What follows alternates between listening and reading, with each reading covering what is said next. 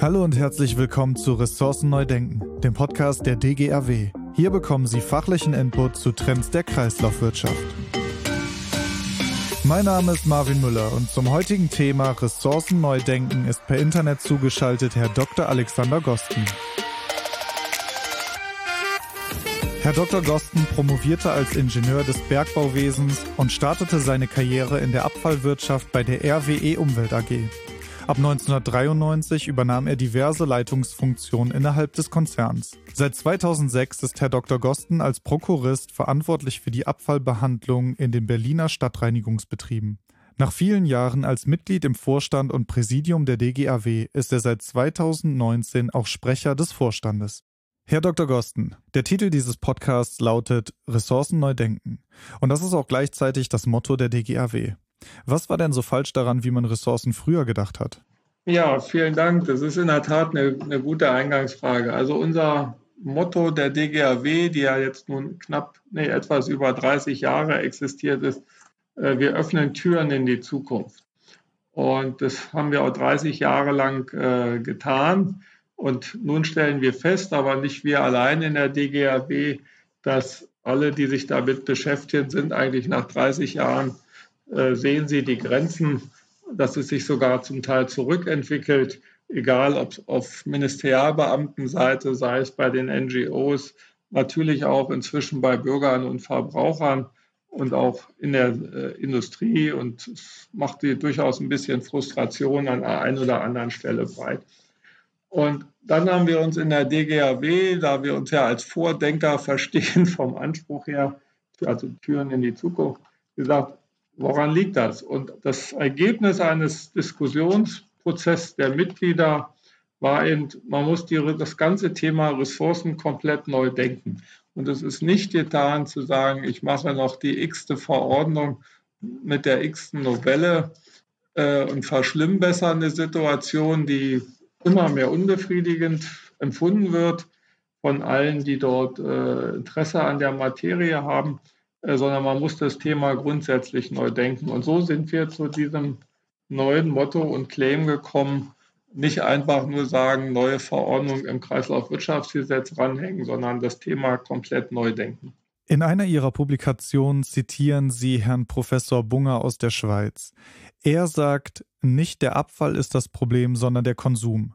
Rufen Sie zum Konsumverzicht auf?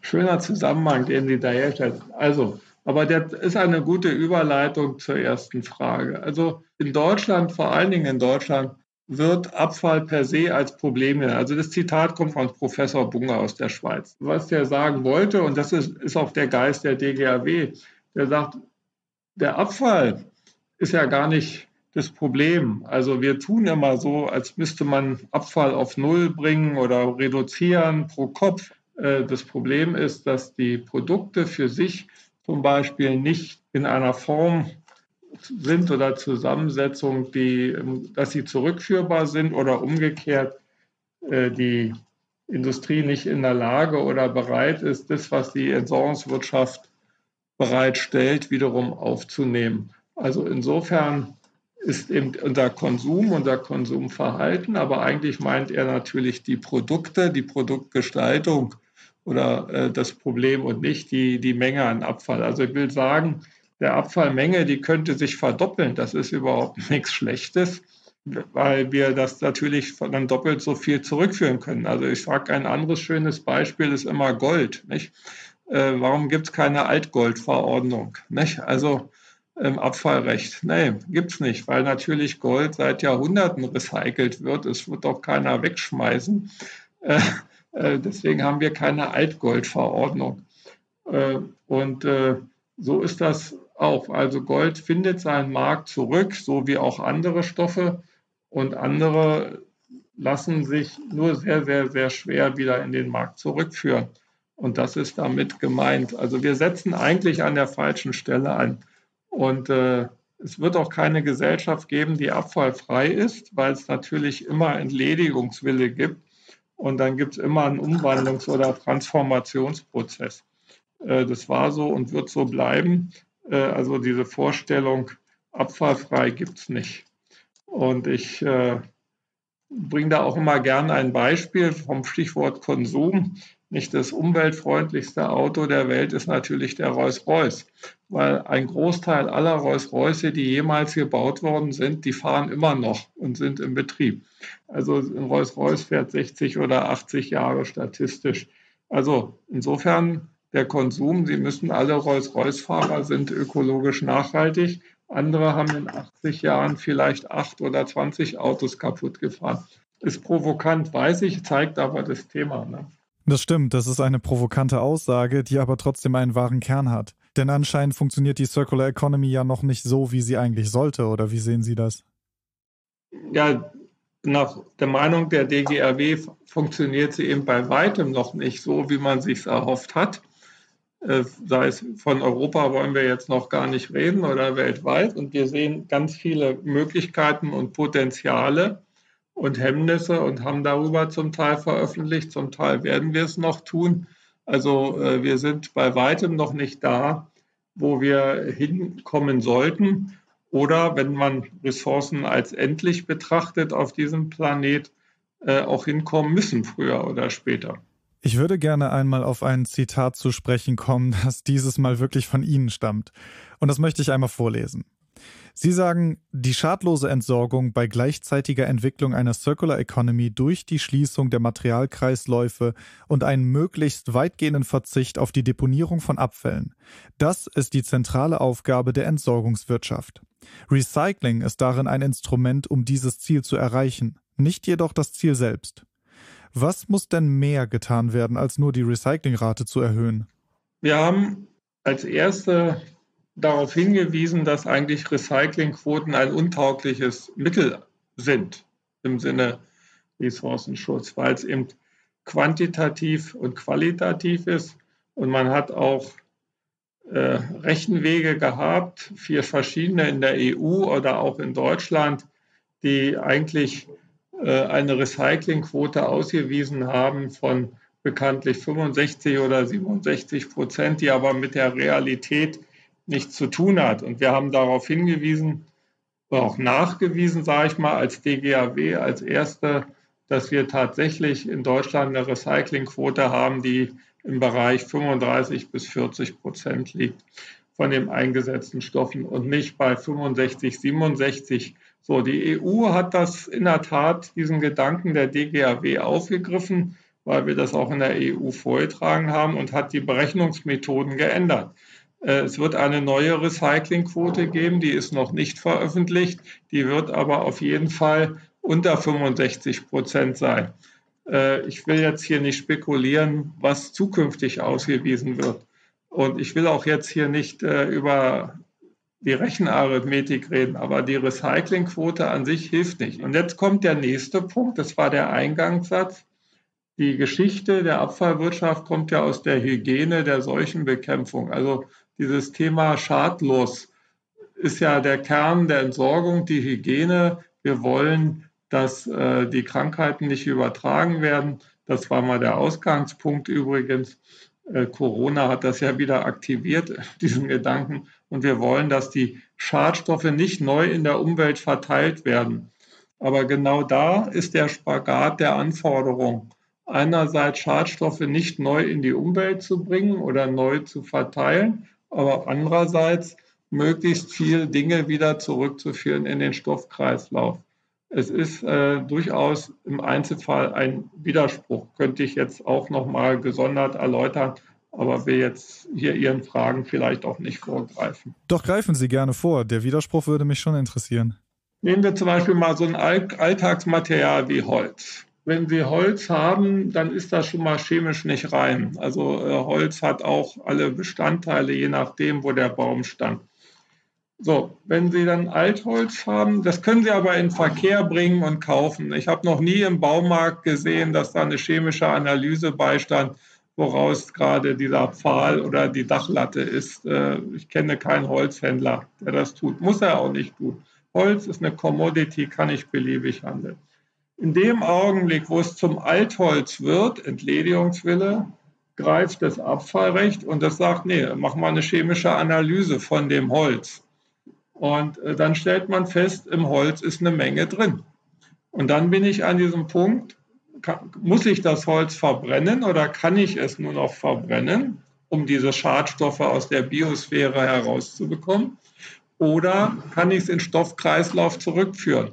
Und dann sagt der Verordnungsgeber, nee, also wenn da so viel Blei zum Beispiel drin ist oder Zink, oder das können wir alles durchgehen, nee, dann kannst du das nicht mehr in Verkehr bringen und äh, sozusagen die Schadstoffe wieder neu verteilen. Und das äh, können wir jetzt auch über Böden äh, durchdeklinieren oder über Kunststoffe oder was auch immer, dass wir immer dieses Thema haben, oh Gott, bringe ich jetzt Schadstoffe wieder neu in den Verkehr oder muss ich die entfernen?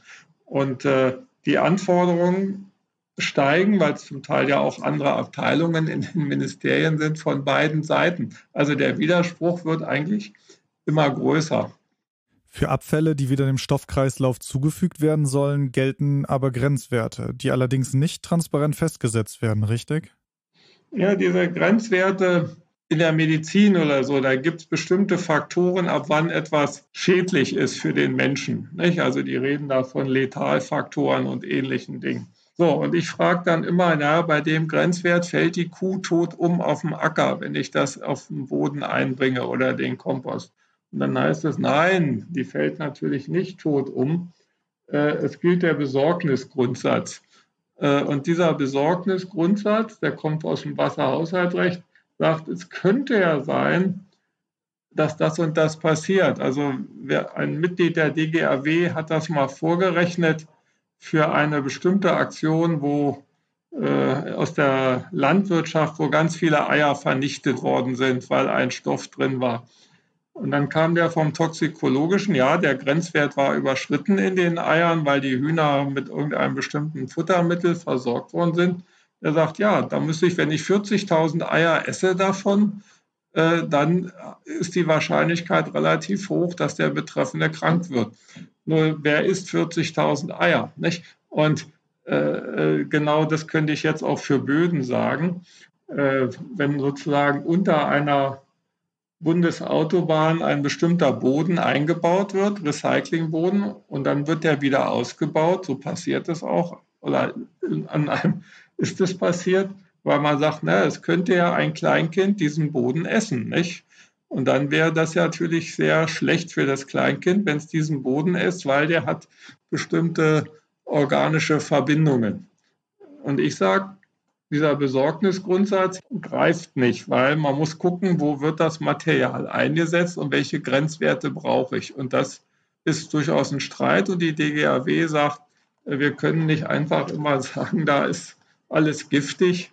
Da muss man schon gucken, wie giftig und äh, für wen ist es giftig und wofür wird das recycelte Material wieder eingesetzt, weil auch die Stoffe der Natur, also die geogene Belastung, zum Teil nicht unerheblich ist. Wie gesagt, auch das Naturholz ist nicht chemisch rein und sauber, sondern kann, muss nicht, aber kann je nach Herkunft äh, durchaus auch äh, Schadstoffe aller Art enthalten oder Stoffe aller Art enthalten. Ob sie schädlich sind, ist ja dann erst dann wichtig, was passiert mit dem Holz. Ne? Hm. Wer sollte denn in Zukunft diese Grenzwerte festlegen? Das kann natürlich nur der Verordnungsgeber. Äh, aber was wir anstoßen wollen, ist, dass es irgendwie, deswegen Ressourcen neu denken, mal ein, ein, ein Reset gibt für Grenzwerte aller Art und die sind, dürfen nicht davon getragen werden, ich habe eine neuere Analytikmethode zur Verfügung, jetzt komme ich aus dem Lobbytum, dann können wir ja die Grenzwerte weiter nach unten packen. Ne? Und da sagen wir als DGAW, man sollte sich schon nochmal sehr kritisch generell das mal durchdeklinieren. Das ist natürlich ein Riesenprojekt.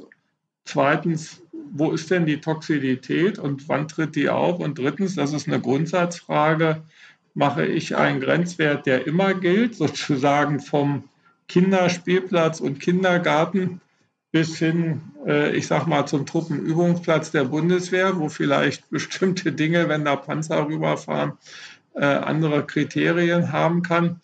Ist jetzt mal ein Extrembeispiel wieder, äh, einsatzbezogen. Und das gibt durchaus Ministerialbeamten, die lehnen das eben grundsätzlich ab. Gibt auch Argumente dafür, das abzulehnen. Aber da sagen wir als DGAW, Ressourcen neu denken. Wir können uns nicht nur feiern, auf der einen Seite, wenn wir wieder einen Grenzwert äh, reduziert haben, also die Anforderungen erhöht haben und uns freuen, dass es neue Laboranalytik gibt. Wir müssen dann noch fragen, was bewirken wir damit und behindern wir nicht die Kreislaufwirtschaft? Wir haben bisher viel über Recycling gesprochen und ich würde jetzt gerne noch zu einem weiteren Thema kommen. Im Rahmen der Energiewende wurde ja beschlossen, dass bis zum Jahr 2050 fossile Energieträger ersetzt werden, um den Temperaturanstieg zu begrenzen.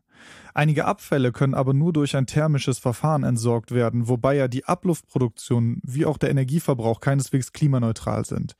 Da stellt sich mir die Frage, wie grün die Circular Economy überhaupt ist. Wir sagen ja bewusst nicht, oder DGAW Circular Economy und nicht Circular Abfallwirtschaft, sage ich jetzt ganz bewusst nicht. Weil natürlich, jetzt bin ich wieder bei dem Professor Bunge, nicht der Abfall ist das Problem, sondern das Produkt ist das Problem. Wenn ich langlebigere Produkte habe, werde ich am Ende auch weniger Abfall haben und dann habe ich auch was für den Klimaschutz getan. Klar ist, dass die schadlose Entsorgung, und da kommt die thermische Abfallbehandlung her, wird immer zu Emissionen führen, CO2, das ist unstrittig. Jetzt kann ich jetzt wieder technisch rangehen und sagen, naja, das CO2 hole ich aus dem Abgas zukünftig raus. Äh, dann mache ich mit dem CO2 Ethanol oder ich mache Methanol oder ich verfestige das zu Carbonat und damit wird das Thema Klima, also den Luftfahrt anzureichern durch CO2 zukünftig reduziert werden. Der große Treiber, wie gesagt, sind die Deponien. Da gibt es gar keinen Konsens. Das ist das Thema Deponien zukünftig, vor allen Dingen ungeordnete Deponien zu beenden. Dort, wo es geordnet ist, kriegt man über Gasfassung raus, kann ich abfackeln, kann ich Strom, mache ich Dampf draus, äh, ersetze ich fossile Träger. Aber es ist natürlich eine sozusagen Trugschluss zu glauben, dass am Ende des Tages wir in einer emissionsfreien Welt leben werden. Äh, wir glauben, wenn wir mehr Dinge in den Stoffkreislauf zurückführen, dann haben wir als Entsorgungswirtschaft einen wichtigen Beitrag geleistet. Und wenn wir konsequent das Deponieren äh, weltweit im Idealfall einstellen, also Sie könnten einen Rieseneffekt fürs Weltklima machen, wenn Sie die zehn größten Deponien der Welt schließen würden. Nicht? Also das wäre das Geld tausendmal besser eingereichert oder eingesetzt, als wenn Sie äh, in Deutschland die gleiche Geldmenge aufwenden. Nicht? Also äh, da bin ich bei dem Thema Allokation der Mittel und ich glaube, da ist, das ist noch wirklich am Anfang, wo setze ich eigentlich Geld ein für wie viel Klimawirkung. Und da glaube ich, äh, sind wir zurzeit nicht sehr effizient unterwegs. Insofern kann man über Entsorgung gerade im europäischen Maßstab noch deutliche Beiträge generieren, für den, äh, die dann letztlich klimawirksam sind. Deponien schließen, haben Sie gerade gesagt, und auch das ist ein aktuelles Thema. Gerade in der Diskussion ist die Novelle der deutschen Mantelverordnung, die immer noch kein Deponierungsverbot für recycelfähige mineralische Reststoffe beinhaltet. Warum tut sich die deutsche Politik so schwer damit, die Weichen für eine Circular Economy zu stellen? Ja, wir kommen jetzt erstmal mit dem Positiven. Bei den mineralischen Stoffen habe ich eigentlich keine klimawirksamen Effekte. Also wenn wir von Deponieverbot reden, da war ich jetzt auch nicht sehr korrekt, ging es immer um Siedlungsabfall, also wo ich organische Bestandteile habe, die ja dann in so einen chemischen Umsetzungsprozess kommen, dass CO2 entsteht. Also wenn ich einen Haufen Sand habe, äh, der ist nicht klimarelevant. Ne? Also das ist jetzt keine Klimafrage, aber wo kommt das? Da bin ich wieder bei der Grenzwertthematik. Und äh, was, ab wann muss ich schadlos entsorgen und wo kann ich Dinge wieder in den Stoffkreislauf zurückführen? Und da bin ich wieder bei dem Thema, was ist schadlos und wo äh, ist es sinnvoll, welchen Grenzwert anzusetzen. Insofern auch Mantelverordnung, das ist ja der, die Sorge der DGAW, wird zu mehr Deponieren führen, weil man auch dort wieder Grenzwerte festgezogen hat, bundesweit einheitlich, das ist ja der Vorteil der Mantelverordnung jetzt, ähm, die dazu führen können, äh, dass wir am Ende mehr deponieren und Kreislaufwirtschaft reduzieren. Das ist die These, äh, die auch in der DGAW sehr kompetente Mitglieder vertreten und das werden wir beobachten, wo sich hin entwickelt. Hm. Brauchen wir neue Gesetze?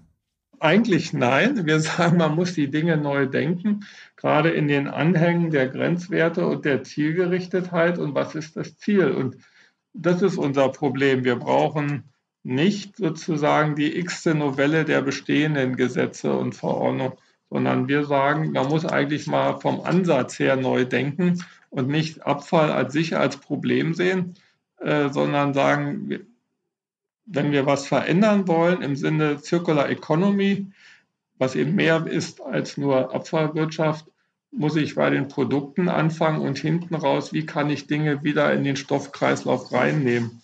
Äh, der Abfall dazwischen ist technisch organisatorisch zu handeln. Also das äh, ist nicht das Problem. Das meint auch Professor Bunge.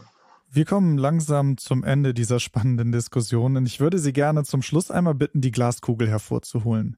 Wo sehen Sie denn in zehn Jahren die Circular Economy und wird man die selbstgesteckten Ziele erreichen können? Ich sage, Organisationen wie die DGAW, aber es gibt natürlich auch andere, arbeiten ja weiter an dem Thema und die äh, Mitglieder und wir freuen uns auch über jeden, der uns da unterstützt und hoffen, dass diese Gedankengänge Eingang finden und letztlich dazu führen werden, dass sich peu à peu ein Umdenken zu dem Thema stattfinden wird. Und ich bin jetzt Optimist. Ich glaube, in einigen Stellen wird es auch früher oder später so kommen oder kommen müssen, äh, weil das Scheitern an einigen Stellen ja offensichtlich ist. Und so dass ich schon davon ausgehe, durch unterschiedliche Treiber externer Art, dass wir in zehn Jahren weiter sein werden. In welchem Umfang weiß ich natürlich nicht. Natürlich bin ich frustriert, wie viele, wie Europa damit umgeht. Äh, aber auch da hilft es ja nichts, außer weiterzumachen. Äh, wir können uns ja die Welt nicht neu erfinden oder wünschen. Das hilft nichts. Ähm, Tatsache ist, es ist sehr viel erreicht worden im Sinne Umweltschutz, im Sinne äh, Wasser, Boden, Luft ist heute der Zustand in Deutschland ja fundamental anders als vor 30, 40 Jahren. Auch in vielen anderen europäischen Ländern ist das so, auch in Teilen der USA. Also da hat schon weltweit in den 30 Jahren ist viel passiert und ich sage, in den nächsten 30 Jahren passiert auch noch viel und auch Dinge, die ich mir persönlich heute noch gar nicht so vorstellen kann werden passiert, aber ich bin noch in der Zeit groß geworden, da konnte man sich auch ein iPhone nicht vorstellen. Nicht? Also, äh, und ich erzähle immer meinen Kindern, wenn ich früher verreist war äh, mit Interrail oder als Tremper, dann war ich eben monatelang weg. Nicht? Also, äh, da, ja, ich war einfach weg, so wie viele damals. Da gab es weder Handy noch Internet und sonst wie. Und irgendwann ist man wieder zu Hause. Äh, ja, eine Postkarte gab es, die kam dann drei Wochen später an oder sechs Wochen. Äh, und so war das früher, wenn man da mit Rucksack äh, in der Welt unterwegs war und mit anderen Traveler dann getroffen hat. Das war normal. Und heutzutage ist man ja schon nervös, wenn man nicht sofort den Standort findet oder sofort ein Foto schicken kann. Also will sagen, Nein, in 30 Jahren wird auch Circular Economy ganz anders möglich sein als heute, äh, auch wenn ich es mir persönlich vielleicht fantasieren kann, aber äh, noch nicht konkret sehe. Also ich sage, es kommt jetzt auch nicht von mir, naja, also ich werde das gelobte Land wahrscheinlich nicht mehr betreten, aber ich sehe, wie sich Türen öffnen. Nicht? Und äh, das äh, scheinen ja schon äh, neue Ansätze möglich und äh, wir leisten als DGAW dort eben einen kleinen Beitrag. Bei den Recyclingquoten, glaube ich, waren wir ziemlich erfolgreich und äh, mit dem neuen Claim Ressourcen neu denken, glaube ich, werden wir auch erfolgreich sein. Und ich sehe auch schon einen EU-Abgeordneten, der das auch schon übernommen hat. Also das freut einen dann doch. Wie kann man denn die DGAW auf diesem Weg unterstützen? Wir sind keine Organisation, die jetzt äh, davon lebt, dass sie äh, jetzt so Spendenkreise und Spender aufnimmt. Die sind natürlich gerne gesehen. Nein, also Privatpersonen können auf der Internetseite natürlich sich äh, schlau und klug machen und das weitertragen und vielleicht, will ich sagen, ihr Leben ändern, aber die Ideen aufnehmen und weiter verbreiten. Und natürlich kann man auch Mitglied werden, äh, wenn man dort dichter, ich sage mal, auch beruflich an dem Thema dran sind, um es klar zu sagen. Aber das Wichtigste ist im Grunde genommen, unsere Papers lesen und weiter verbreiten. Und äh, wie gesagt, im täglichen Leben, in der Umsetzung ist das, äh, sind das keine Behandlungsanleitungen, machen aber klarer über Sinn und Unsinn von bestimmten Dingen. Und danach kann man dann auch Politik bewerten. Nicht? Genau. Super, vielen Dank. Damit sind wir am Ende dieses spannenden Podcasts angekommen. Ich bedanke mich bei Ihnen sehr für dieses Gespräch, Herr Dr. Gosten. Und an Sie, liebe Hörerinnen und Hörer, in unseren Shownotes finden Sie viele weitere Informationen zum Thema sowie alle relevanten Links zu allem, was wir besprochen haben in dieser Folge. Fragen sind natürlich auch herzlich willkommen. Die können Sie gerne an info.dgaw.de einreichen. Wenn wir Ihr Interesse geweckt haben und Sie Teil der DGAW werden wollen, dann können Sie selbstverständlich auch als Mitglied beitreten. Mit einer Mitgliedschaft profitieren Sie von aktuellen Informationen zu marktrelevanten Ereignissen und Entwicklungen, der Teilnahme an regionalen und überregionalen Fachveranstaltungen und Arbeitskreisen und einem Netzwerk aus Entscheidern und Experten. Den Link dazu finden Sie ebenfalls in den Show Notes. Ich bedanke mich fürs Zuhören und freue mich auf die nächste Folge, in der es um die Problematik des teerhaltigen Straßenaufbruchs geht. Bis dahin, auf Wiederhören.